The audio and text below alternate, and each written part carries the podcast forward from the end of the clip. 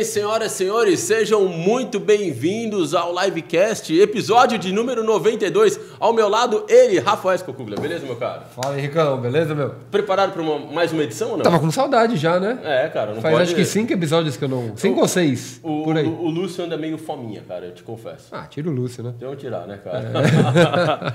Bom, a galera que está acompanhando a gente, queria deixar aquele abraço. Não esqueçam de compartilhar, deixar o like, colocar aqui no comentário o que que vocês estão achando. Deem dicas também de entrevistados, dicas É, de... sugestões. Sugestões de entrevistados, dicas aí de, de perguntas Temas. aqui que a gente pode colocar. Muito bacana, vamos interagir conosco. Lembrando que o nosso perfil vai estar aqui no... O perfil do LinkedIn está aqui na descrição. Quem quiser bater um papo conosco, nos procura por lá. Será um prazer muito grande atendê-los. Perfeito. Scu, hoje a gente tem um tema muito importante, um tema que está em pauta E um de, convidado super especial, de 10, entre 10 executivos, com certeza. que é toda essa questão, questão de atração, retenção, busca de talentos, novas formas de contratação. Fábio Batalha. Tudo bem, Fábio? Tudo bem. Fábio é CEO da Randstad. Randstad. Randstad, é verdade. Tudo com A. Tudo com A. Holandês, holandês. Bem-vindo, Fábio. Tudo bem, meu Obrigado, cara? obrigado. Vamos, vamos assim, vamos. Assim, assim. Obrigado pelo convite. Prazer estar aqui com vocês. Muito legal. Pô, Fabio, cara, você tá falando, a gente tá falando do bolão, mas a gente, eu- no último bolão da Copa, eu coloquei todos os placares 1 a 0 Eu fui na internet e digitei qual que é o placar mais comum na história do futebol e vi que é 1 a 0 Então eu coloquei todos os jogos 1 a 0 com o time mais forte. E ganhou. Ganhei, mas de lavada, bicho. Não Aí- foi tanto assim também. Não, ganhei, você Oh, perdeu. não é assim. Resumo da história, eu ganhei, tinha um monte de gente participando. Os caras ficaram putos da vida, porque eu coloquei tudo 1 a 0 e ganhei. Você vai estar entregando estratégia agora para esse bolão próximo, Eu já então. tô né? dando as dicas, mas ninguém, ninguém tem é, culhão de seguir a estratégia. Tu não falou, pô, é legal, mas não segui. Vou seguir essa sua dica. Vamos ver o que, que dá. É uma boa, é uma boa. Fica a dica. Legal. É, Fabio, conta pra gente, cara, o que, que vocês fazem, conta um pouco do papel que você desempenha. Bacana. E como é que você caiu nesse mercado? Pô, legal, cara. Bom, primeiro falar da Randstad. A Randstad é líder global em soluções de recrutamento e seleção, uma empresa holandesa. Começou na década de 1960, precisamente, de um sonho e uma bicicleta. Então, um cara visionário lá atrás, querendo conectar talentos a empresas, às necessidades de negócio, com uma bicicleta, que na Holanda você sabe que é o meio de transporte principal ali, favorito. Levou a primeira candidata, a primeira trabalhadora a um emprego, a um escritório lá que precisava de uma pessoa por um tempo determinado. Peraí, ele levou de bicicleta? De bicicleta. Ele pegou uma pessoa, ah, sabe, É, é, você está precisando trabalhar? Sobe Sobe aí. aí. que eu vou te levar, que eu sei quem precisa de, de um talento, como você. E aí conectou a pessoa a essa oportunidade por um projeto de um período determinado, e aí começou, aí criou a questão do trabalho temporário. Então nasceu lá na Europa, na Holanda, ele foi o precursor de trabalho temporário, e esse modelo depois começou a ter bastante repercussão dentro da Europa para projetos de curto prazo, reposição de mão de obra para situações de ausência por doença, ausência maternidade, coisa do tipo, e até períodos de sazonalidade. E o contrato temporário virou realmente uma- um formato de contratação bastante popular na Europa. A empresa expandiu para o mundo inteiro, está em 38 países, chegou no Brasil há 10 anos mais ou menos, e hoje presta todo tipo de serviço de recrutamento e seleção para grandes empresas, pequenas, médias, em diversas vertentes. Então, a gente está falando não só de trabalho temporário, mas a contratação por tempo indeterminado CLT, terceirização, nível administrativo, operacional, níveis de gestão, níveis executivos. E a companhia hoje é líder global, faturou no ano passado quase 25 bilhões de euros com serviços de recrutamento e seleção. Uau. Uma companhia listada em bolsa na Holanda, super sólida. Então, a gente tem o prazer né, de poder realmente impulsionar o mercado de trabalho, eh, vamos dizer, impulsionar a sociedade para poder realmente conectar as pessoas no seu desenvolvimento profissional e aí poder suprir as empresas realmente com o melhor talento para que elas possam desenvolver seus planos de expansão, plano de negócio. E eu caí, cara, nesse negócio meio que por acaso, né? Eu Como é que constru- você foi recrutado? foi foi recrutado, exatamente, por um headhunter, né? por, um, por uma empresa parceira nossa lá na Europa. É, eu desenvolvi minha carreira, eu sou engenheiro por formação, mas trabalhei muito tempo na indústria de serviços, em outras consultorias de supply chain, de estratégia, assim por diante. Legal. Então, uma, eu tenho uma- um, um track record, né, um histórico bastante grande em serviços. Né, em basicamente, entender o que o cliente precisa, customizar uma solução e acompanhar um projeto até a entrega para realmente satisfazer a necessidade desse cliente. Em RH é parecido, recrutamento de seleção. Né? E aí um headhunter me achou, me trouxe para esse negócio. Eu posso dizer, né, humildemente, eu não tinha muito conhecimento da indústria de RH. Para mim, RH, até de forma meio simplista, puxa, trabalhar com pessoas é meio commodity, né? todo mundo precisa de pessoas, mas é aí que eu me enganei. Né?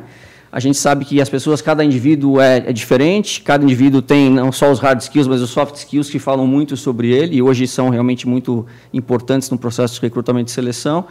E aí deu certo, né? Acabei entrando nessa empresa em 2019, vai fazer quatro anos agora, e a gente tem realmente conseguido atender muita necessidade de cliente. Esse ano só a gente vai ajudar quase 60 mil pessoas a arrumarem um emprego para o meu da Hamster. 60 mil só no Brasil, entre temporários e, e modelos permanentes CLT. Isso nos orgulha muito. A gente está transformando 60 mil vidas, 60 mil famílias, dando autonomia financeira, dando mais autoestima, dando um novo projeto de vida. Então, esse é o nosso papel. Né? É o principal propósito da companhia esse, e é isso que move a mim e as pessoas que realmente se juntaram a nós. São 800 pessoas hoje no Brasil trabalhando na minha equipe, no meu time. Então, a gente está bastante orgulhoso de apesar de pandemia, de plano né, de governo, de incertezas futuras, o mercado de trabalho tem crescido, a gente vê o número de contratação né, em carteira assinada aumentando, o desemprego realmente em baixa, a gente vê que essa é uma tendência realmente sólida, o Brasil é um dos grandes potenciais de crescimento globalmente, é uma economia que ainda tem muito para se desenvolver, e é um polo realmente para onde o dinheiro pode fluir. Né. A gente vê a crise lá fora, a guerra na Ucrânia, na Rússia, países grandes com grande população, que ainda tem um potencial realmente de investir, de crescer, o Brasil realmente está no, tá no holofote do mundo. Então, a gente vê, não é à toa que muito investimento veio para o Brasil nos últimos anos. A gente vê que isso segue, muitas empresas investindo, a gente tem muita parte de infraestrutura, de logística realmente para crescer, a parte do e-commerce explodiu na pandemia e vai continuar assim por um bom tempo. Então, tem oportunidade de trabalho, o Brasil realmente é um celeiro realmente de, de muito potencial para desenvolvimento de carreira e de profissionais. Né? Pensando no cenário atual, assim, quais são uh, os, os, segmentos que estão tem mais desafio para se contratar. Hoje a gente sabe, por exemplo, o mercado de, de, de dev é muito difícil. A gente aqui na live hum. tem vaga permanente aberta com relação Sim. a isso. Sim. Mas quais são os outros segmentos, ou se realmente TI é o grande, a, coqueluche do, do momento? TI tem sido, né, coqueluche do momento, do momento digo, dos últimos dois, três anos, né, desde um pouco antes da pandemia a gente já via um desbalanço bastante forte, né, hum. muito mais demanda do que oferta de profissionais de TI e até por isso as empresas começaram a investir muito em formação com parceiros como vocês, ou investindo por conta própria em desenvolver né, a competência nesse pessoal de TI. Isso continua, né? O gap, toda a digitalização, a economia digital, marketing digital, toda a parte de e-commerce e o desenvolvimento TI como suporte a negócio, quando a gente fala de ciência de dados, inteligência artificial, isso tudo tem um horizonte tremendo para crescer. 5G é uma coisa que está acabando de chegar também, que vai impulsionar muito o investimento. Mas além de TI, que todo mundo sabe que é um gap grande, a gente vê alguns uh, dificuldades, alguns gargalos em funções de finanças. Então, com a pandemia e com a inflação, muitas empresas tiveram que rever seus custos, realmente apertar o cinto, otimizar os seus investimentos. Os profissionais de finanças estão muito valorizados no mercado hoje em dia. E RH também, né, porque uh, atrair os melhores talentos ou reter os melhores talentos passou a ser um desafio muito grande. Então o RH teve que se transformar nesse período. A gente fala o RH mais é, baseado em ciência de dados, um RH mais analítico, um RH que propõe uma experiência para o colaborador diferenciada e aí possibilita realmente atrair mais talentos e reter os talentos existentes. Porque hoje a gente fala tem bastante gente no mercado e a pandemia na verdade né, acho que trouxe um, um nível de desemprego maior. É, mas com a, a, mudança das competências necessárias para esse momento, como competências digitais, competências de liderança à distância, para esse modelo híbrido, que a gente pode falar um pouquinho também, tudo isso é, exigiu que o profissional se adaptasse, que ele mudasse, que ele se ajustasse a um novo momento. E, como resultado, a gente vê hoje no mercado uma escassez de talentos qualificados. Então, tem gente no mercado? Tem, mas elas, elas não têm a competência necessária para esse momento e para o futuro das organizações. Então, a questão é, eu, eu contrato as pessoas pelo perfil, pela atitude, né, pelo comportamento, pelo fit com os meus valores e treino essas pessoas internamente, ou eu tento contratar pessoas mais ou menos prontas e ganho um pouco de velocidade nesse processo, sabendo que eu tenho algum risco de não ter aderência aos meus valores como empresa. Então, acho que é um desafio grande e a gente está vendo isso é, bastante forte em, em, muitos segmentos. Né? A escassez de talento qualificado vai permanecer por um bom tempo. É, e não é só Brasil, né? esse é um, é um desafio global. É, você trouxe uma questão, é, você trouxe alguns pontos interessantes aqui que acho que a gente pode explorar bastante. É, um dos primeiros que eu queria tratar é, você colocou da questão da área de tecnologia, né? A área de tecnologia teve um, vive, está vivendo um boom de crescimento muito grande. Todas as empresas com vagas disponíveis para a área de tecnologia. Por outro lado, a gente vê as notícias de startups que, ou empresas mais tradicionais que tão, estão fazendo um momento, uma onda de demissão de executivos de tecnologia ou de é, downsizing da, de, do quadro de funcionários dessas empresas. É algo para a gente se preocupar? É algo que a gente deve olhar e falar, olha, tem uma tensão mesmo? Ou, na verdade, é, eu, eu, eu acho interessante quando você é, vê algumas notícias, né? Muitas empresas falam, ah, demitiram 100 pessoas, aí está em todos os jornais. Ah, mas contrataram 200, ninguém fala. É por aí. É isso que eu ia falar, é por aí mesmo. É por aí, é por aí. O net ainda é positivo, né? o número de contratações foi maior que do, do que de demissões. Houve, acho que, um ímpeto muito grande desde o último ano, ano, há dois anos atrás, de investir em plataformas, novas tecnologias, novos modelos de go-to-market, marketing digital e tudo mais. É, e aí começa a ver, o, os investimentos não estão se pagando. Nessas né? empresas, grande parte delas listadas, tendo lucros menores do que o previsto ou até prejuízo, pressão de acionista para adequar a estrutura de custos e, obviamente, a gente esticou muito a corda e a gente tem que dar um passo atrás. Mas, de qualquer forma, ainda há um superávit de contratações. O que acontece é que agora a gente passa a ver mais profissionais de tech no mercado. Né? Então, esse balanço de oferta e demanda tende a se equilibrar um pouquinho mais. A gente começa a ver mais profissionais disponíveis, o que um ano atrás era uma coisa extremamente complicada. Né? É, porque a competição, é, a gente estava comentando aqui antes de começar a gravação, a competição não é só Brasil, né? Não, é global. Né? A gente vê também, a gente trabalha hoje para empresas é, no exterior e várias outras empresas na Europa, nos Estados Unidos, até pela questão de câmbio, contratando um dev ou um profissional de tech no Brasil e ele permanece aqui trabalhando remoto, tendo acesso a tecnologias pioneiras, a grandes corporações, a projetos super inovadores e ganhando em, em é, euro ou dólar é super favorável. Israel ainda em shekel. Exatamente. Mais ainda. então você vê, é, para esses caras é um cenário incrível. Né? E, e, projetos um atrás do outro, dá para escolher, ou dava para escolher. Né? Uhum. Hoje, com essa restrição um pouco maior da demanda, a gente acredita que vai haver um balanceamento. Esses profissionais começam a olhar também o mercado brasileiro, né? Uhum. agora por sua vez. Então, acho que balanço de forças, de novo, acho que começa a se equilibrar. Ainda, obviamente, há uma escassez grande de profissionais de tech, mas a gente começa a ver que as empresas vão ser mais cautelosas nesses grandes booms de contratação. Acho que elas têm que ser mais pé no chão, começar a entregar resultado, começar a entregar os projetos e aí ir expandindo em função disso. Né? É, uma coisa que eu percebo é que eu adorei a forma que você apresentou o propósito de vocês, porque de fato é inspirador. E a gente tem uma conexão muito forte nesse sentido, sabe?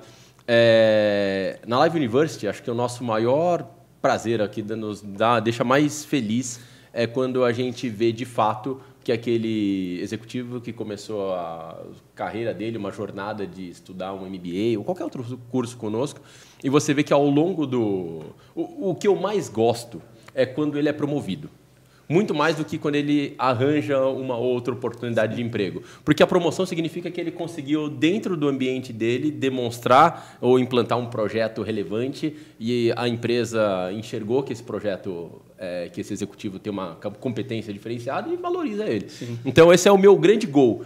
Mas a gente tem um índice, por exemplo, de 78% dos nossos alunos, antes de terminar o MBA, no período ali de 18 meses, tem algum tipo de promoção ou uma oportunidade de emprego para crescimento. Né? Então, acho que esse é o nosso, a nossa grande paixão, sabe? Quando a gente vê que a gente consegue mudar a vida das pessoas através da educação, é, acho que é incrível, né? E você trouxe um outro ponto que aí é o que a gente percebe também. A grande dificuldade de contratação não é por encontrar as pessoas, e sim muitas vezes pela falta dos skills, né? Os skills qualificados que são que é o grande gap, Exatamente. não é? Porque as pessoas nós temos um, um, índice de desemprego, as pessoas estão ali, sim. só que elas não estão qualificadas, né? Exatamente. Infelizmente. E hoje você acaba migrando o seu processo de contratação muito mais por competências do que os hard skills que estão no currículo, né? A gente viu isso começou de forma interessante durante a pandemia. Imagina que países na Europa que vivem fortemente de turismo, fosse falar Espanha, Itália, por exemplo, que no momento em que tudo fecha, você tem milhões de profissionais que trabalham em hotéis, cruzeiros, restaurantes, agências de viagem e assim por diante, ficando sem trabalho, sem o público, sem o turismo. Esses caras eles são mestres em atender as pessoas, em resolver problemas, em encantar o cliente, em ser embaixadores das marcas que eles representam. De repente eles não têm mais função. E aí muitas empresas começaram a deslocar esses profissionais que são mestres em atender, em surpreender, em encantar, para uma área de serviço que começava a crescer. Serviços médicos, serviços né, de atendimento, serviços de enfermagem, serviços de apoio às famílias do, de doentes e também para o e-commerce, serviço a cliente que fez uma compra online. Então, as empresas entenderam o skill de atendimento, o skill de servir, de resolver problema, eu posso aproveitar esses caras em outra indústria e dar a eles a oportunidade de seguir se desenvolvendo e fazendo o seu melhor. Uhum. Então você vê uma migração de pessoas de um setor para outro em função das suas competências, não em função do seu currículo. Se você olha o currículo e fala, puxa, não serve para o meu negócio de e-commerce porque ele só trabalhou em navio, né, no concierge de um navio, na recepção de um hotel. Não, ele serve. Ele encanta o cliente, ele surpreende, ele resolve o problema, ele é criativo e ele pode e ele é o embaixador da nossa marca. Ele vai fazer esse cliente voltar, né, e vai gerar um buzz positivo em relação à nossa marca, porque ele sabe realmente como promover a nossa marca em função de um bom serviço prestado. Então acho que isso começou a fazer a diferença e a gente vê as empresas olhando para isso também hoje. Aqui no Brasil, acho que esse é um aprendizado da pandemia. A contratação por competências passa a ser realmente um, um atributo bastante interessante das áreas de RH. Nesse momento de escassez de talento, eu quero as pessoas que saibam resolver problema, ter criatividade, jogo de cintura, resiliência, capacidade analítica, não necessariamente ter feito a faculdade A ou B, o curso X ou Y, uhum. mas que tenham realmente mostrado essas competências ao longo da sua carreira e eu posso aproveitá-las dentro de outra função, onde essas competências serão exigidas. A gente fala, a gente tem um slogan lá dentro de ver o possível em você. Eu vou ver o que, é, o que você tem para oferecer para essas oportunidades que eu tenho, eu vou ver onde se encaixa melhor a sua competência para resolver o problema de cliente específico. Uhum. Então, ver o possível em você quer dizer que não necessariamente você vai trabalhar naquilo que você fez a vida inteira, mas você vai usar as suas fortalezas para continuar crescendo na sua carreira em outro setor eventualmente. Né? Mas aí, Fábio, que, como é que fica o papel do ensino formal nessa, nesse novo cenário? Porque eu sou de uma geração de que precisava fazer faculdade, numa faculdade de renome, porque senão você não entra num lugar que dos seus sonhos, e, e, precisava trabalhar, ter uma grande empresa no currículo. E é cada vez mais a gente percebe pessoas mais jovens, das novas gerações, que entenderam a dinâmica da contratação por competência e a busca não necessariamente com o ensino formal. Sim. Então, como é que fica esse, esse como é que será o futuro? É uma excelente história? pergunta. Eu passei por esse momento que você menciona, né? ter uma boa faculdade, ter um bom MBA, ter boas escolas, né? a formação realmente na prática dentro de grandes logos corporativos sempre foi realmente é o currículo é, você perfeito. formado pela USP, pela Poli, estudou MBA na Espanha, no IES de Barcelona, exatamente. Trabalhei na McKinsey, que é a firma de consultoria global, uhum. né? em outras grandes corporações.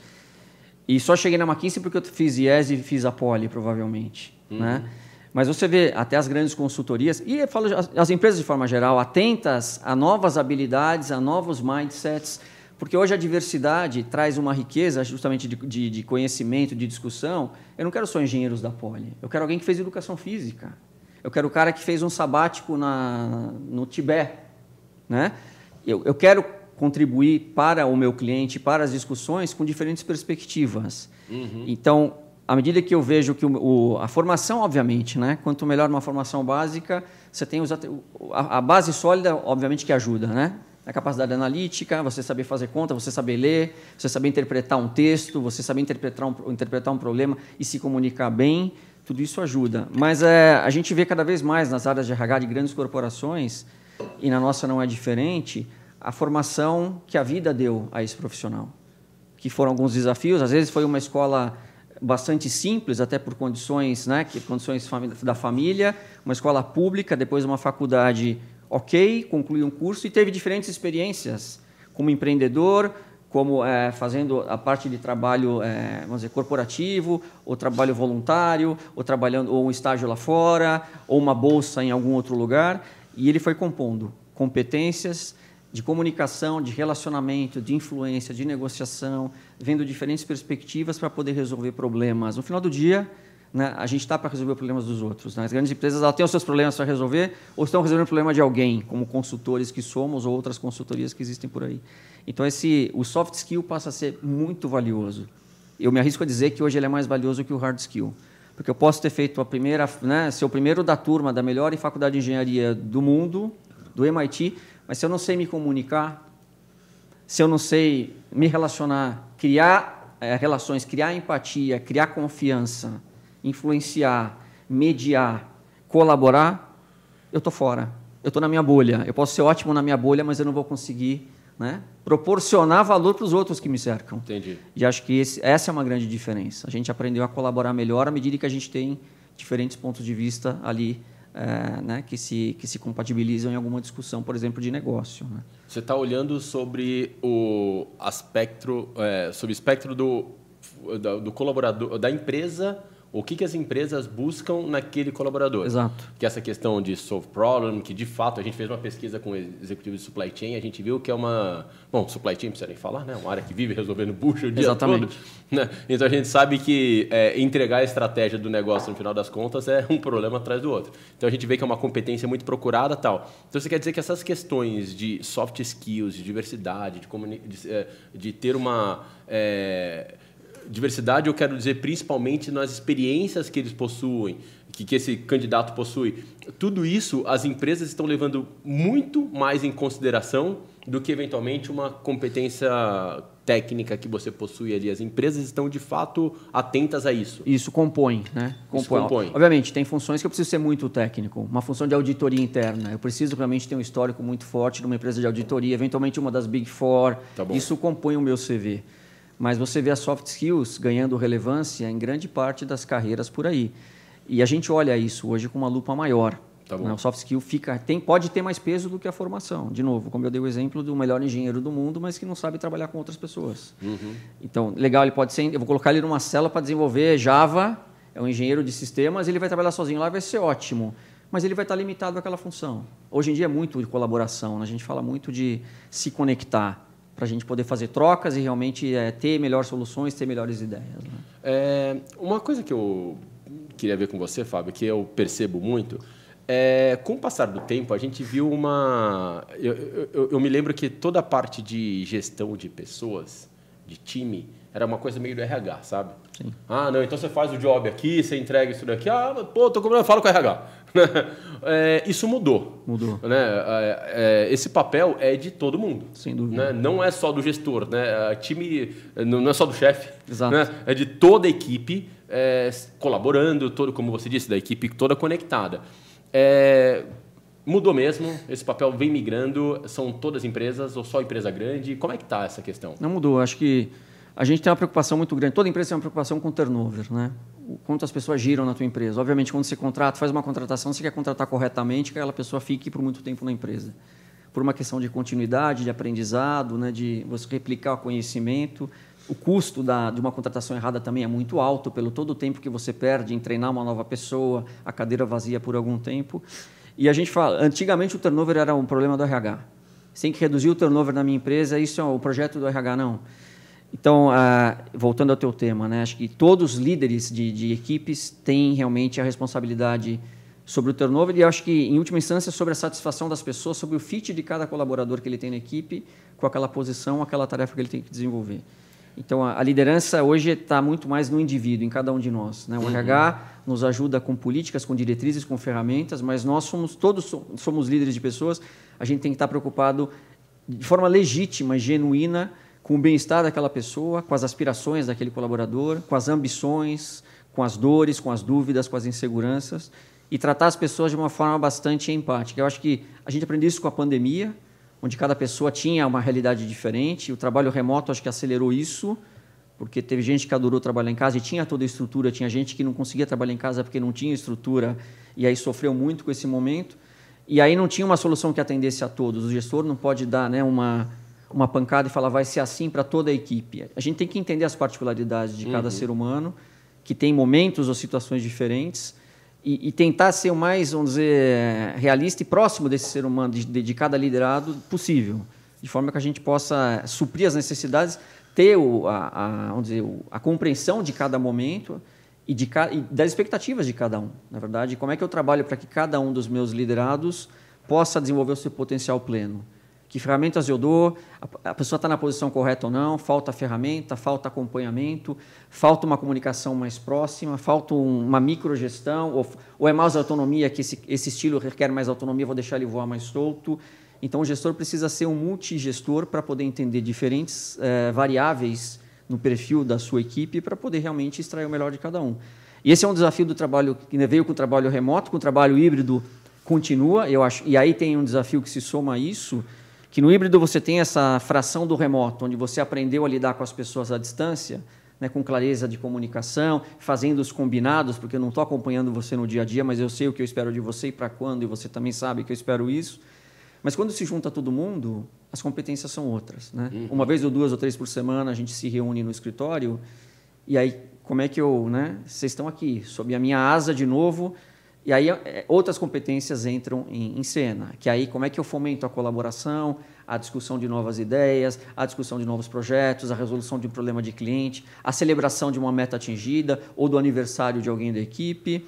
Então é um momento mais de contribuição, de troca, de colaboração. Então o gestor ele passa a ter a chavinha, né?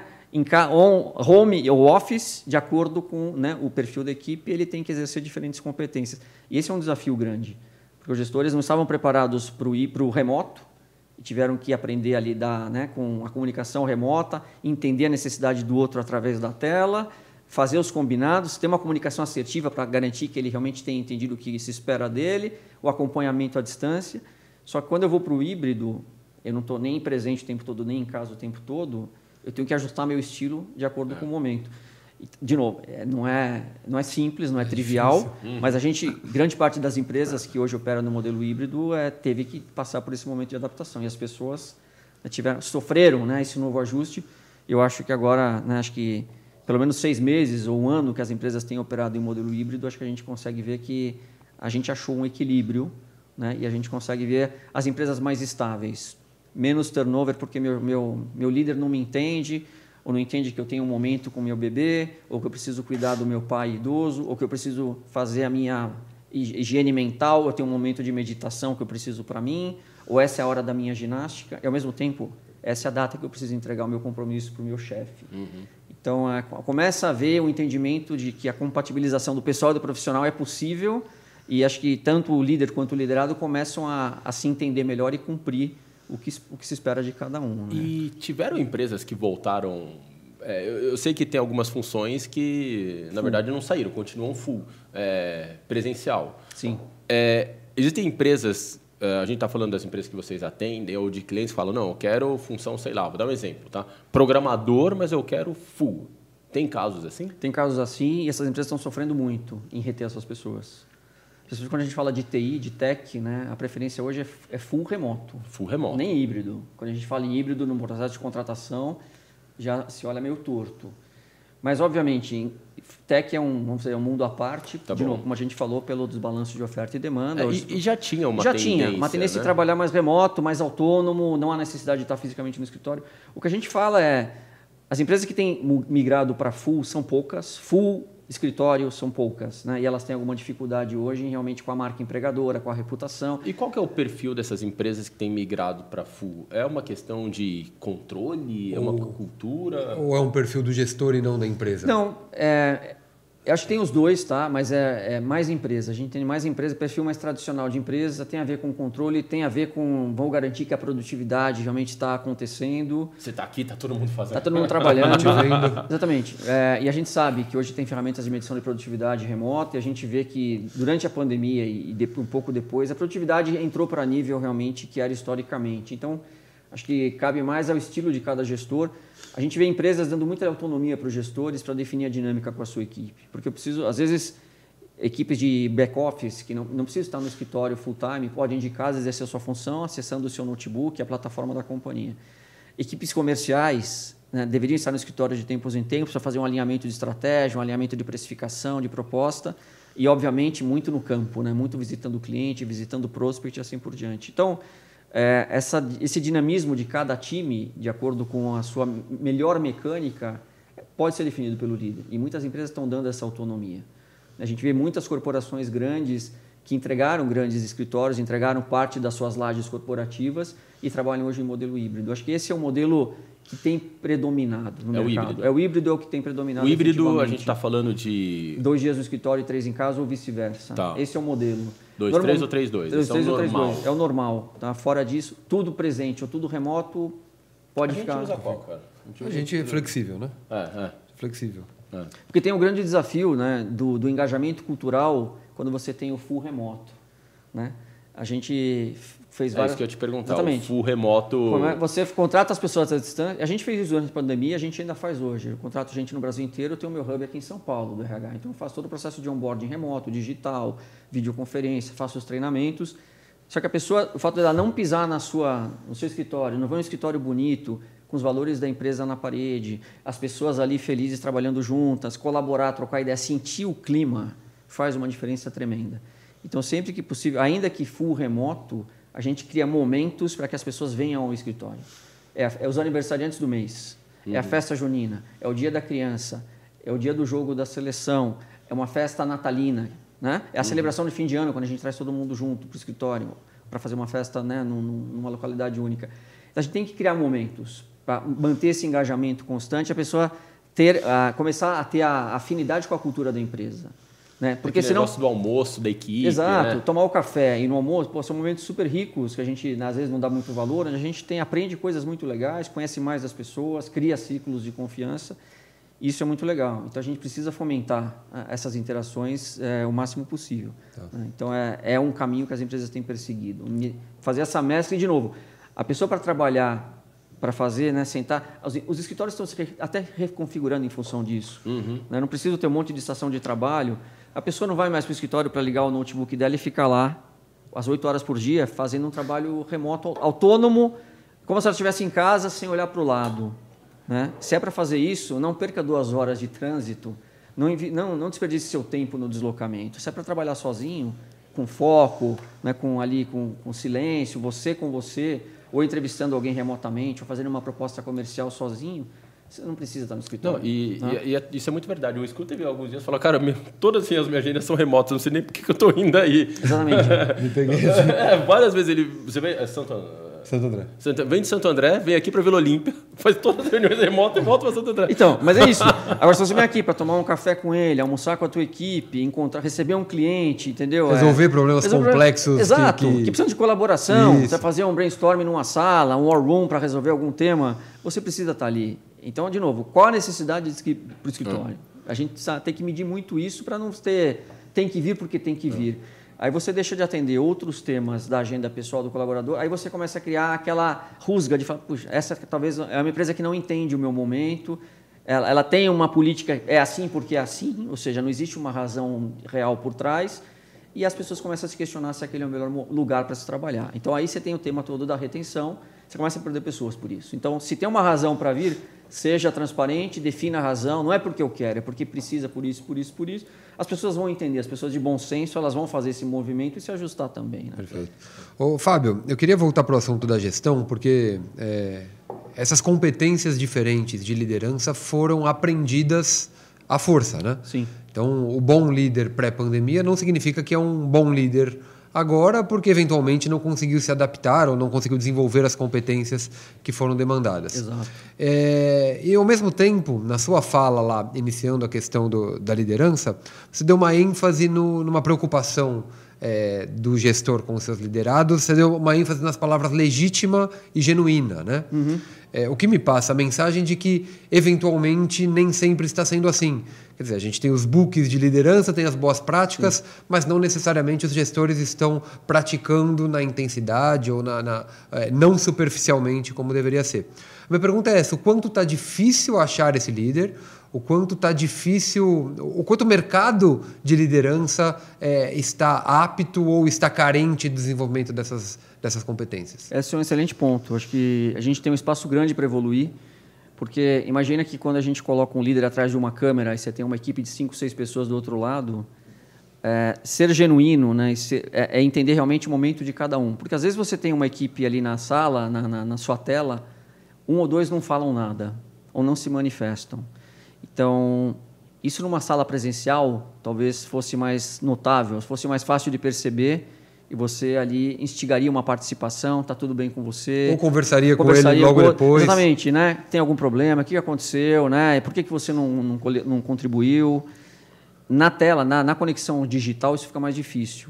Né? E às vezes, até por ter uma, uma conferência atrás da outra, e a gente se viu nessa rotina durante a pandemia, 8, 10 horas por dia, hora em hora, uma, uma conferência, você às vezes não percebe pequenos sinais, a linguagem corporal fica mais difícil de você interpretar ou de receber. e você não se lembra de se conectar com as outras pessoas todas que você, você acha que estavam, vamos dizer, não contribuíram, não apareceram, para poder entender o que aconteceu. Então, a conexão genuína é isso, é se preocupar com cada um ali. Né? Porque é muito mais fácil você se esconder atrás da tela. Ah, hoje eu não estou com um bom dia, ou acordei com olheira, vou fechar a minha câmera. E às vezes a gente não dá atenção. Ali tem alguns sinais, e aí eu aí posso até falar, aí entra no tema da saúde mental. Hum. Então, ali começa, você começa a ter sinais de está descolando do time, não está aparecendo nas reuniões, não está sendo pontual, não abre a câmera, não participa. Então alguma coisa começa a soar mal. Né? E aí a preocupação genuína é justamente, eu vou procurar essa pessoa em seguida para entender. Né? E aí é, não é o líder com o liderado, é entre pessoas. Como seres humanos que somos, com as nossas debilidades né? e, e, e ansiedades e angústias, o que, que acontece? Como é que eu posso te ajudar? Né? Então, acho que a pandemia ensinou muito disso para nós, como a gente ser mais empático, mais sensível ao outro no momento que perdeu alguém ou que tem alguém muito doente na família. Né? Existem fragilidades que vieram à tona ali pelo momento da pandemia. Isso, óbvio, que vem para os momentos de hoje. Né? A gente aprendeu a ser mais próximo das pessoas. E se a gente não mostra essa proximidade para criar realmente a confiança, e começa por a gente mostrar as nossas fragilidades também, acho que isso a gente aprendeu muito como líder durante a pandemia, a gente também tem medo da Covid, a gente tem medo do futuro, a gente também tem insegurança, é, o futuro é incerto a gente está aqui junto para tentar, da melhor maneira, chegarmos do outro lado a salvo. Mas o que, que te aflige? Me fala de você, da sua família, do seu filho, do seu pai, do seu cachorro. O que, que aconteceu? Né? E se eu puder, eu vou ajudar você a resolver um problema. Né? E, eu tô aqui, e a, e, a, empresa, entendendo esse momento do colaborador também, sendo flexível nas suas políticas, né? A gente viu várias companhias dando licença para os seus colaboradores em momentos difíceis, é, de forma realmente a tratar o ser humano de uma forma especial. Isso acho que foi um grande aprendizado. A gente fala, tem ponto positivo da pandemia? Teve. Esse foi um deles. Os seres humanos aprenderam a se conectar e conviverem melhor, entendendo as fraquezas e as oportunidades de cada um, trabalhando mais próximos. E essa proximidade não é porque a gente está distante fisicamente que a gente está longe. Eu quero estar tá próximo de você, mesmo que a gente tenha uma tela entre nós. E aí você cria ciclo de confiança, você cria um relacionamento mais sólido, essas pessoas ficam mais fiéis à empresa né, e, e ao líder. Né? E a gente fala muito, essas as pessoas não pedem demissão da empresa, pedem demissão do chefe. Uhum. Né? E aí você conecta as pessoas e tem uma, um ciclo mais longo de, de relacionamento e de, de, desenvolvimento de carreira. Né? Você... Sabe, nesse tema da, da saúde mental, só para complementar, é, eu não tinha ideia, fiquei sabendo isso após a pandemia, né?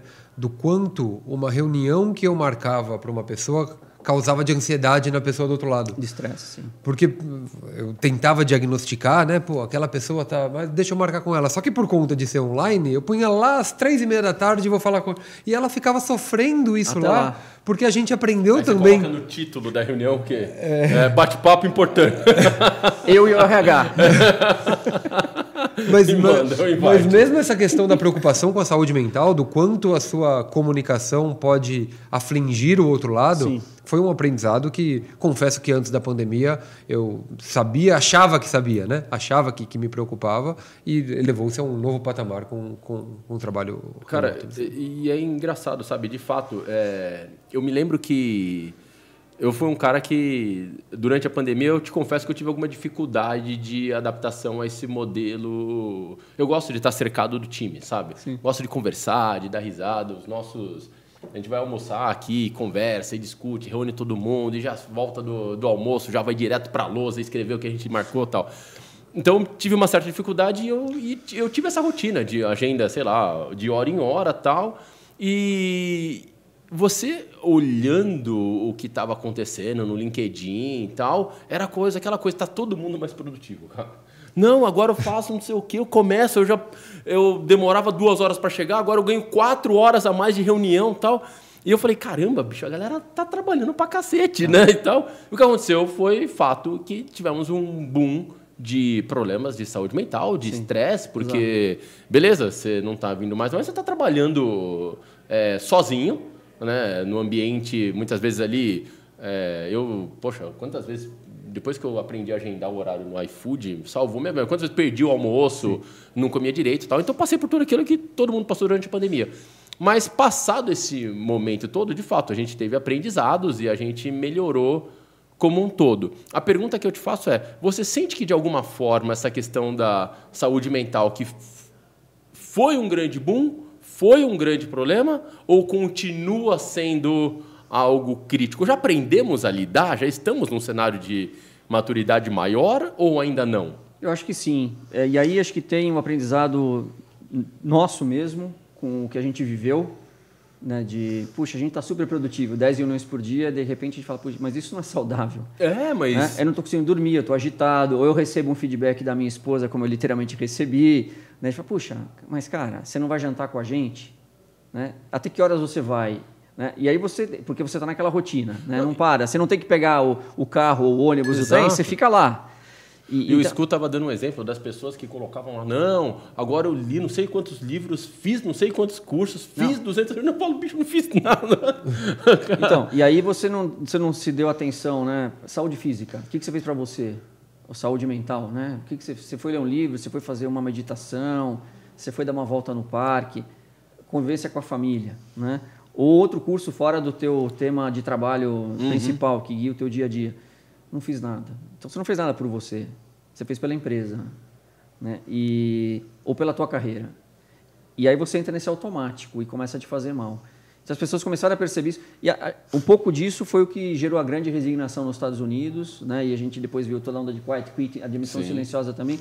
Porque eu percebo que eu entrei numa, numa velocidade de entrega ou de dedicação que o trabalho é tudo que eu tenho. E aí não é nem assim. Quem começa a perceber que eu tenho outras, outros temas importantes na vida. Eu preciso aprender a balancear isso melhor. Porque eu vejo outras pessoas fazendo isso, eu vejo a minha família me falando, e às vezes a empresa, e a gente tem que ser justo, algumas empresas, várias empresas tentaram cuidar da saúde dos colaboradores.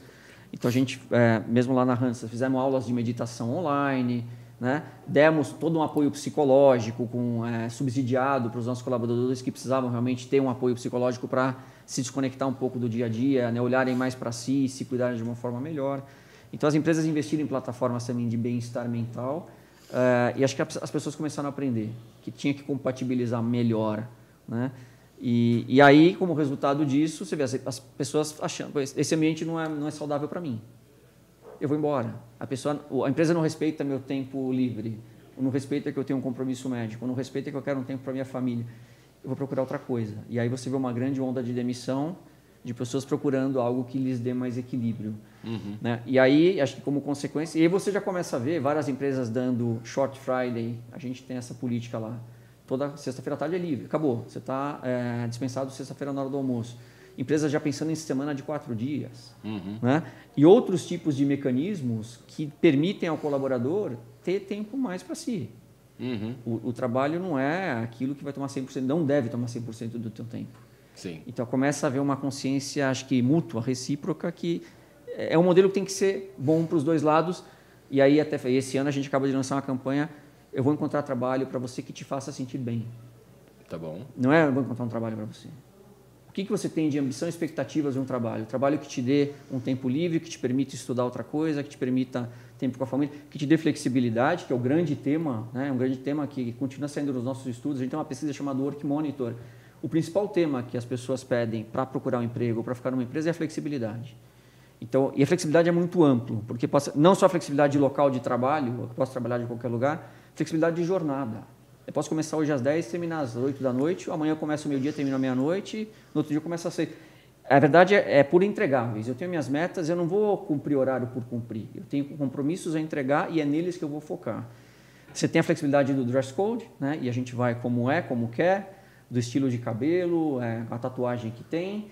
Você tem a flexibilidade dos modelos de contratação, como eu falei, e benefícios, né? benefícios flexíveis, cada vez mais você adequando o seu modelo de benefícios à, à tua necessidade, e você customiza isso para o teu padrão de vida, para o teu momento familiar, assim por diante. Então você tem uma série de, de temas de flexibilidade que vão dando ao profissional, acho que mais senso de, puxa, é isso que eu preciso. Isso encaixa na minha necessidade, no meu tipo de, no tipo de vida que eu quero levar, em termos de balanço, trabalho e outras coisas. Né? E acho que é por aí que as empresas estão ganhando o jogo, dando esse leque de flexibilidade para os colaboradores. E como é que fica a questão, por exemplo, quando você fala de horário, de jornadas, ainda tem uma preocupação muito grande trabalhista, né? Porque muitas vezes você tem aquela limitação de uma jornada aqui, aqui pesa mais horas, menos horas. Isso é, é uma.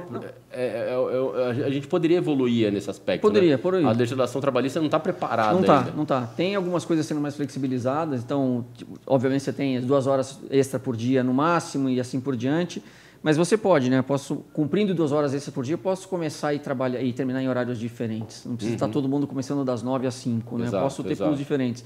A questão de local de trabalho, hoje, né, a legislação já permite você definir um modelo híbrido no contrato de trabalho, né, que uhum. configura que você está em qualquer lugar, você pode estar prestando serviço para a empresa.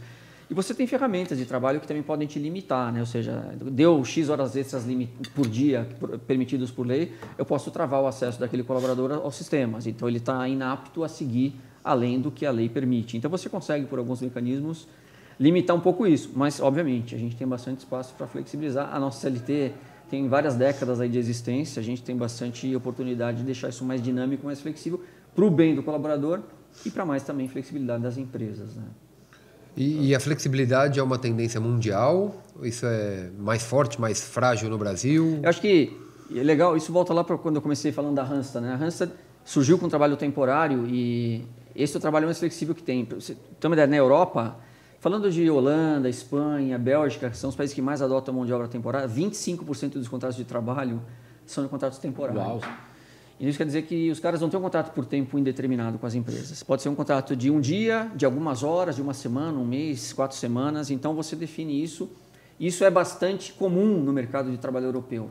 No Brasil isso chegou a menos tempo e as empresas e os, e os, os talentos também vêm com um certo preconceito esse tipo de modelo, porque aparentemente parece, puxar é um trabalho, é, como é por tempo determinado, é temporário, é, entendeu? Não é, um, não é um colaborador que eu vou manter por muito tempo, então não vou precisar investir em treinamento desse cara. Esse cara está aqui para tapar um buraco, essa é a visão, né? Essa é a visão. visão que... Mas é uma visão bastante até, míope, porque... Até para o colaborador, né? Fala, pô, vou ficar meu currículo lá, vai ficar é, lugar, Exatamente. E como é CLT, vai em registro em carteira, fiquei só dois meses numa empresa, depois três em outro, depois um em outro. Isso na Europa é muito comum. Isso é muito rico, porque eu, como empresa, eu estou permitindo que você fique dois meses num e-commerce, três meses numa indústria, um mês numa, numa gráfica, oito, sete meses, seis meses numa indústria farmacêutica. Então, eu vou cuidando da sua carreira garantindo que você tenha projeto atrás de projeto, uhum. te dando super enriquecimento de, de, conhecimento e de experiência.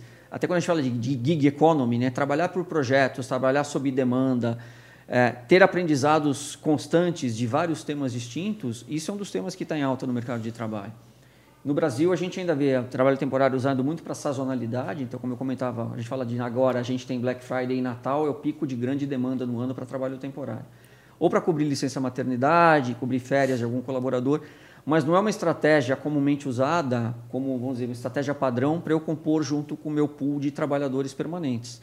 Porque eu poderia ter. O trabalho temporário tem vantagens bastante interessantes. Para o colaborador, ele pode entrar sem experiência e ele vai para aprender, e ele tem acesso a diferentes áreas de, de, de atuação da indústria para poder ter aprendizado grande. Tem uma chance de ser efetivado se ele con, contrata, ou seja, executa bem as funções para as quais ele for contratado ele monta um networking legal de profissionais para depois poder é, se, continuar colaborando ao longo da carreira. Então, e, e para o trabalho, e, e para a empresa, você tem vantagens, é, não só da agilidade, da flexibilidade, porque por meio de empresas como a Hansard, você, é, em poucos dias você tem um pool de trabalhadores temporários lá qualificados na tua planta, ou no teu CD, né?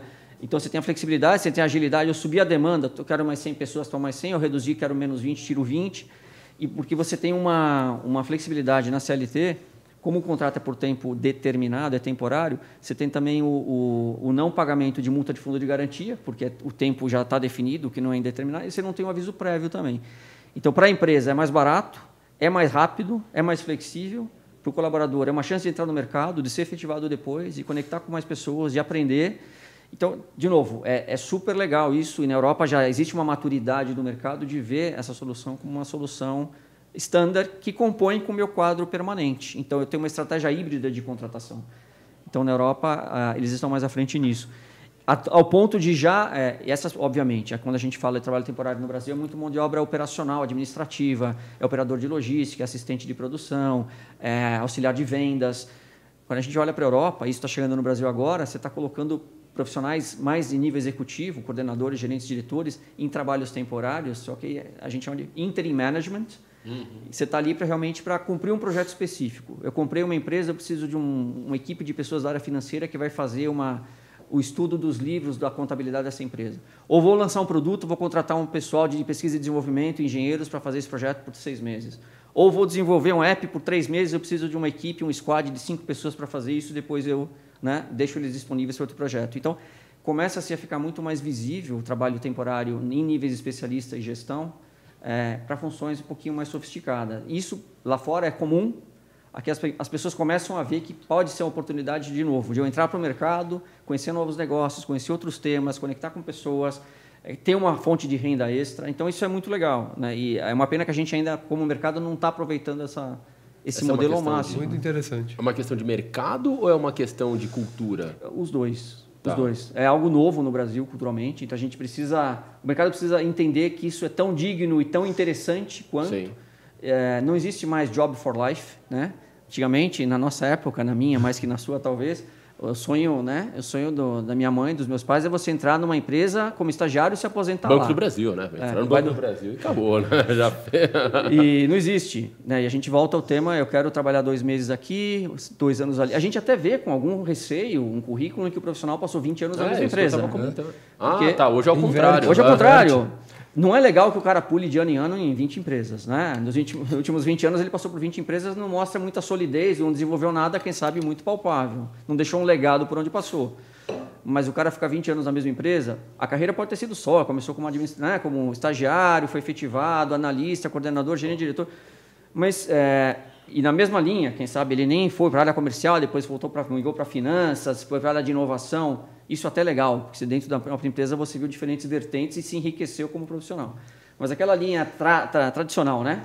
Na mesma linha eh, funcional, você do estágio à aposentadoria ou ao nível bem sênior, você teve poucos inputs de outras frentes né, de, de trabalho, de outras indústrias. Então, que tipo de riqueza ou que tipo de inovação você vai trazer para uma discussão de negócio? Poucas influências, né? Exatamente. Então, você está meio que numa, numa linha de, de carreira viciada.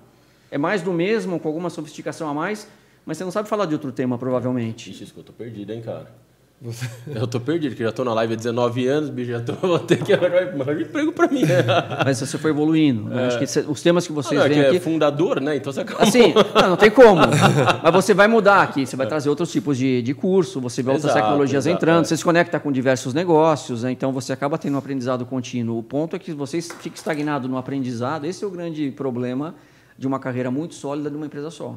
Uhum. E aí, por isso que hoje o Job for Life é questionável. Né? Eu, será que eu quero uma pessoa dessa? Talvez, será que ela não se acomodou no sucesso da sua carreira e não foi buscar algo a mais, não se desafiou, não tomou risco? É um cara a ver só risco. Eu quero um cara desse para uma área comercial ou para uma estratégia financeira de M&A que eu queira implementar. Esse cara é o cara que eu quero ou ele é tradicional demais para o meu negócio? Uhum. Então Perfeito. a gente tem que olhar isso de outra forma também, né? Você sabe que durante a minha, a minha carreira foi muito engraçado, porque quando eu era. Estava começando a trabalhar, sei lá, comecei 16, 17 anos, e era engraçado que eu não conseguia nunca sair de férias, cara. Bicho, eu trabalhava um ano, não sei o que, lá me mandava embora. Aí eu, pô, não sei o que, pegava um ano e me mandava embora. Ficava um ano, mano, e eu sempre quis muitas coisas do meu jeito tal. Nasci para ser empreendedor, Sim. nitidamente, e nunca dava certo em lugar nenhum, né? E meu sonho era falar, cara, como eu, meu sonho é tirar férias na Copa do Mundo, cara. Porque eu tava sempre desempregado na Copa, cara. Então eu tava meio sem dinheiro tal. Eu falei, meu sonho é estar tá numa empresa, cara, e tirar férias na Copa, porque eu posso assistir os jogos de casa tal. E aí agora, todo ano eu vou pra Copa. Toda Copa que tem eu vou. Então eu já sou de, agora minha missão de vida. Já se programou pra... Já não, já, o pessoal já sabe. Semana que vem tô pro Qatar já. o meu objetivo é esse. Mas é engraçado, né, cara? Como alguma coisa que você tem, sei lá, de 20 anos atrás Sim. e você fica com aquilo na mente, Exatamente. né? E é interessante, né? Você saber olhar no seu, na, sua, na sua jornada é. qual que é o seu lugar ali, né? Exatamente. Onde que, o que, que você gosta de fato e investir ali, né? Exatamente. E nitidamente eu vejo que a minha veia para ser empreendedor é maluca, né? De querer criar as coisas e sempre estar tá numa, num perfil mais de inovação do que uma rotina ali de Exato. ter um, um, dia a dia e comigo. Você não entraria com uma não, função é... de staff para desenvolver um trabalho lá por 20 anos é a mesma ah, coisa. Não dá, então, não tem o menor perfil. Mas é isso. Por isso é. que a gente fala, né, que o, a consultoria de RH tem muito esse, esse skill de identificar, né? O que, que você busca para você, o que, que te move. Porque se eu pego um cara você cheio de ideias, vou te colocar numa empresa muito tradicional, a gente errou. Eu uhum. errei, a empresa errou ao me contratar, você errou ao aceitar. Então, é, o consultor tem que fazer essa ponte. Né? Uhum. E, e, de novo, é mais do que olhar o teu CV. Né? E a gente fala muito, pô, está tudo muito automatizado hoje, você tem inteligência artificial, a robotização dos processos de recrutamento e seleção, mas eles não olham, não vê o teu brilho no olho quando você fala do que você criou aqui. Uhum. Uhum. Eles vão olhar só o, os, os, itens que você pôs no teu CV lá de conquistas. Uhum. Mas a tua energia, a tua capacidade criativa, cara, isso é, o, é a conexão humana que faz a diferença. Né? A gente está muito atento a isso. Uhum. Uhum. Não. É, Fábio, você é um da CEO da, da Randstad, está conectado com o mundo, 38 países. É, quando vem um profissional de techs aqui, a gente que tem uma atuação global, a gente Sim. costuma perguntar qual que é a jabuticaba preferida, né? Qual que é? Sempre fala, ah, CMS, porque não sei o quê, porque só acontece aqui no mundo, nenhum mundo tem. Sim. No RH, no, no, nas relações de trabalho, o que, que tem de, o que, que só acontece aqui? O que, que o Brasil tem de diferente para o mundo? Cara, acho que os processos trabalhistas aqui são, são uma, a nossa jabuticaba. É. Né? A gente tem muito, muito processo trabalhista por temas que a gente às vezes não, não presta atenção. E existe uma, até uma indústria né, em torno disso, né, de, que busca encontrar brechas nos contratos para poder realmente é, extrair algo a mais das empresas. Né? Então, Acho que as últimas reformas foram feitas para dar flexibilidade aos modelos de contratação, mas a gente tem muita demanda trabalhista aqui.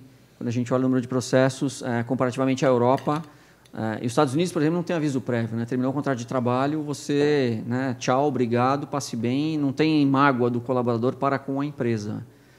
E aqui, normalmente, você tem uma questão de você ter tudo muito bem documentado. Né?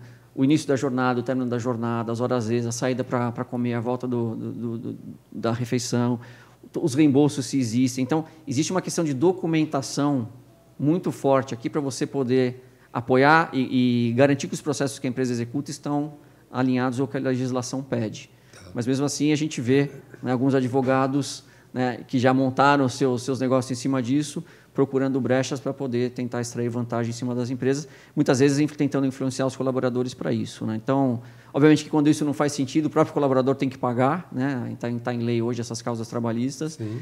mas a gente tem, tem, tem, um grande número de processos trabalhistas, e a grande maioria sem, sem justificativa, né? sem causa realmente que subsidie esses processos. É, acaba depois em negociação, são processos longos, cria um desgaste na empresa, cria uma marca, uma mancha na, no currículo profissional do trabalhador também, porque muitas vezes não se justifica, o processo é um processo sem fundamento. Mas, de qualquer forma, acho que é, é uma cultura do Brasil. Né? E acho que existe uma cultura de querer tirar um pedacinho, né? já que eu não estou mais ali, eu vou tentar tirar um pedacinho para mim, para ver se né, isso me ajuda a me, me, manter por algum tempo mais. E a gente vê, do outro lado, é, vamos dizer, uma, uma intenção muito boa. Grande parte da, das pessoas, na verdade, que tem e volta ao trabalho temporário. Né? Acho que isso quando você perde a, vamos dizer, a, a, visibilidade de uma nova conexão com a empresa, você tende a ser, quem sabe, um pouquinho mais criativo ou agressivo para tentar demandar da empresa alguma coisa né, para te dar algo a mais. Acho que o contrato temporário tem esse benefício, como você está com a empresa e ela vai te propiciando oportunidade uma atrás da outra, você tem muito mais fidelidade dos profissionais para com as empresas que te dão essas oportunidades. E aí você vê menos tipo de incidências como essa, porque é a empresa e o colaborador construindo uma jornada juntos em diferentes negócios, em diferentes indústrias, dando longevidade para a carreira. E isso é bastante legal. Acho que até por isso na Europa a gente vê menos esse tipo de eh, conflito entre Sim. colaborador e empresa, porque eles estão muito mais próximos construindo algo de longo prazo. Né? É, é, interessante quando você fala da, dessa questão da, dos processos trabalhistas. A gente. É, e isso causa, pelo que eu conversando com executivos e tal, é, e, e, sempre isso, causa uma marca, sabe, uma cicatriz muito grande, porque ah, a gente teve um processo, então vamos fazer o seguinte, muda tu, e você acaba mudando as leis ou as políticas internas Exato. da empresa para se defender. E os dessa, contratos também. E os contratos tal, e no final das contas você acaba prejudicando um grupo enorme por Exato. causa daqui desses problemas Exato. que acabam Você acaba amarrando tudo de uma forma muito, né, assim, justa e, obviamente, você né, prejudica muito mais pessoas do que e Muitas aquelas... vezes compete com a, com a flexibilidade que a gente acabou de falar. É, exatamente. A gente... É, eu entrevistei aqui... O, um abraço para o Bruno, da Berhoff. Ele trouxe uma situação muito interessante. num bate-papo com ele, ele falou que tava, tinha uma empresa que eles fazem exatamente essa questão de gestão de possíveis riscos que a empresa está. E é todo esse processo de documentação, tudo que você citou aqui é, de forma bem clara.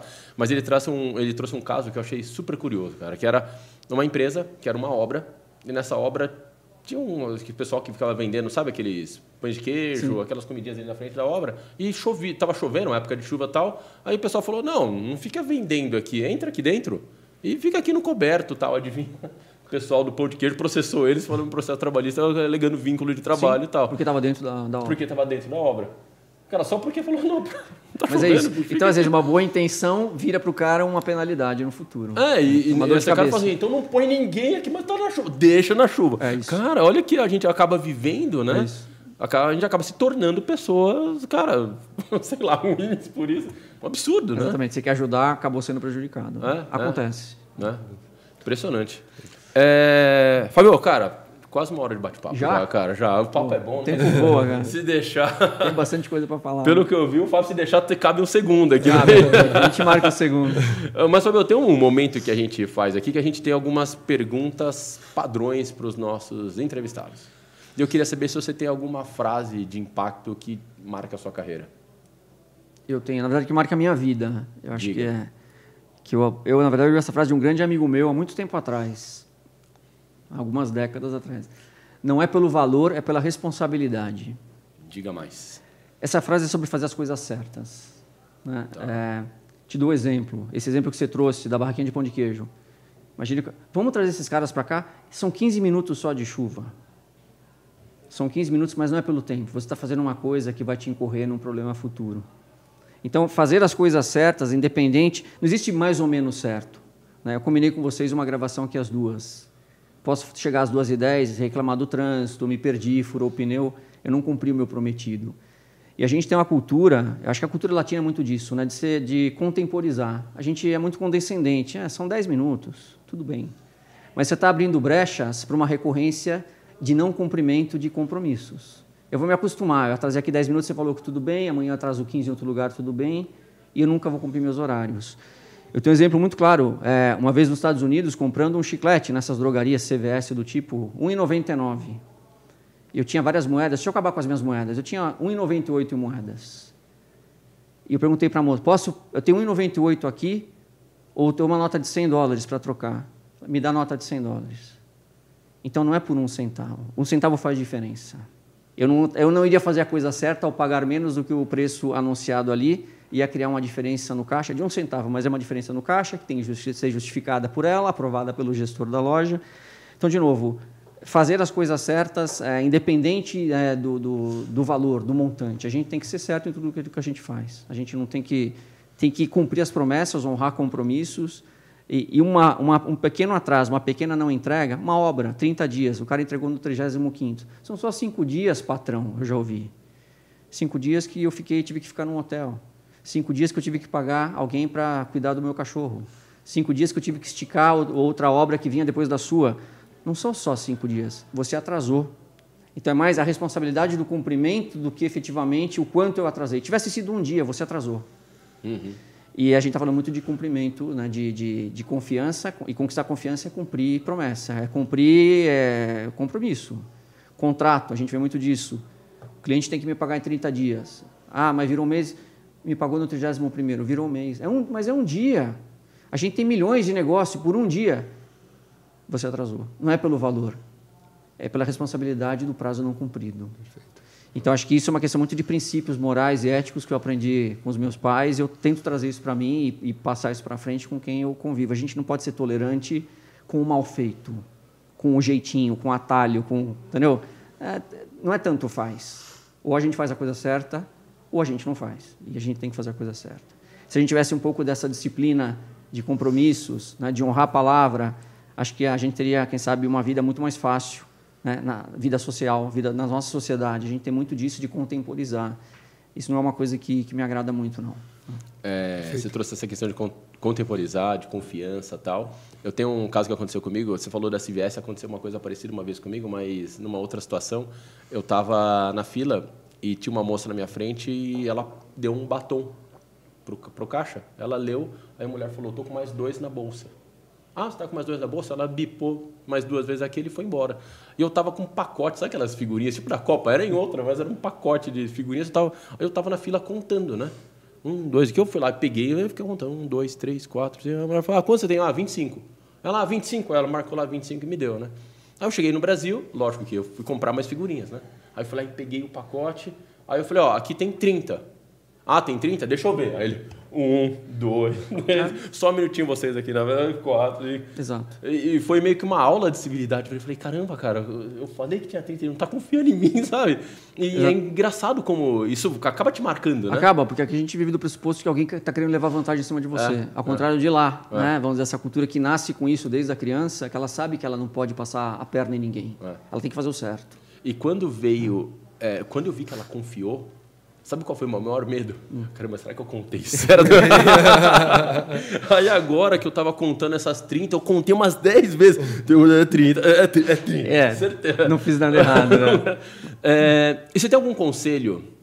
A sua frase já foi quase um conselho, mas você tem algum conselho é, que te marcou também? Também tenho. É, acho que eu vou falei um pouco disso. O conselho da minha esposa, nesse momento de pandemia e de loucura de trabalho, invista tempo em você, tempo de qualidade, em você, na sua família e nos seus amigos. Porque isso acho que é o que fica. Sim. né? A pandemia vai passar, quem sabe esse emprego um dia vai passar. Você, a gente sempre está, né? Eu, eu- Sempre eu estou né, nessa cadeira hoje, um dia não estarei mais. Mas eu estarei sempre comigo, né? Com a minha família e com os meus amigos. Então, acho que é importante a gente investir tempo de qualidade, preservar, né? fomentar e, e cultivar isso. Acho que é um pouco do balanço, né? Pessoal é profissional, a gente tem que levar mais a sério. né? Show. E uma competência que você acha que todos deveriam dominar?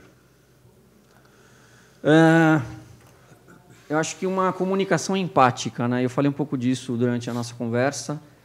A gente ter uma escuta ativa, entender os sinais, entender o momento de cada um. A gente ser claro naquilo que a gente pretende passar para o outro. É, e entender de forma né, genuína o que as pessoas sentem, o que as pessoas esperam, o que as pessoas querem, querem construir, o que as pessoas querem desenvolver.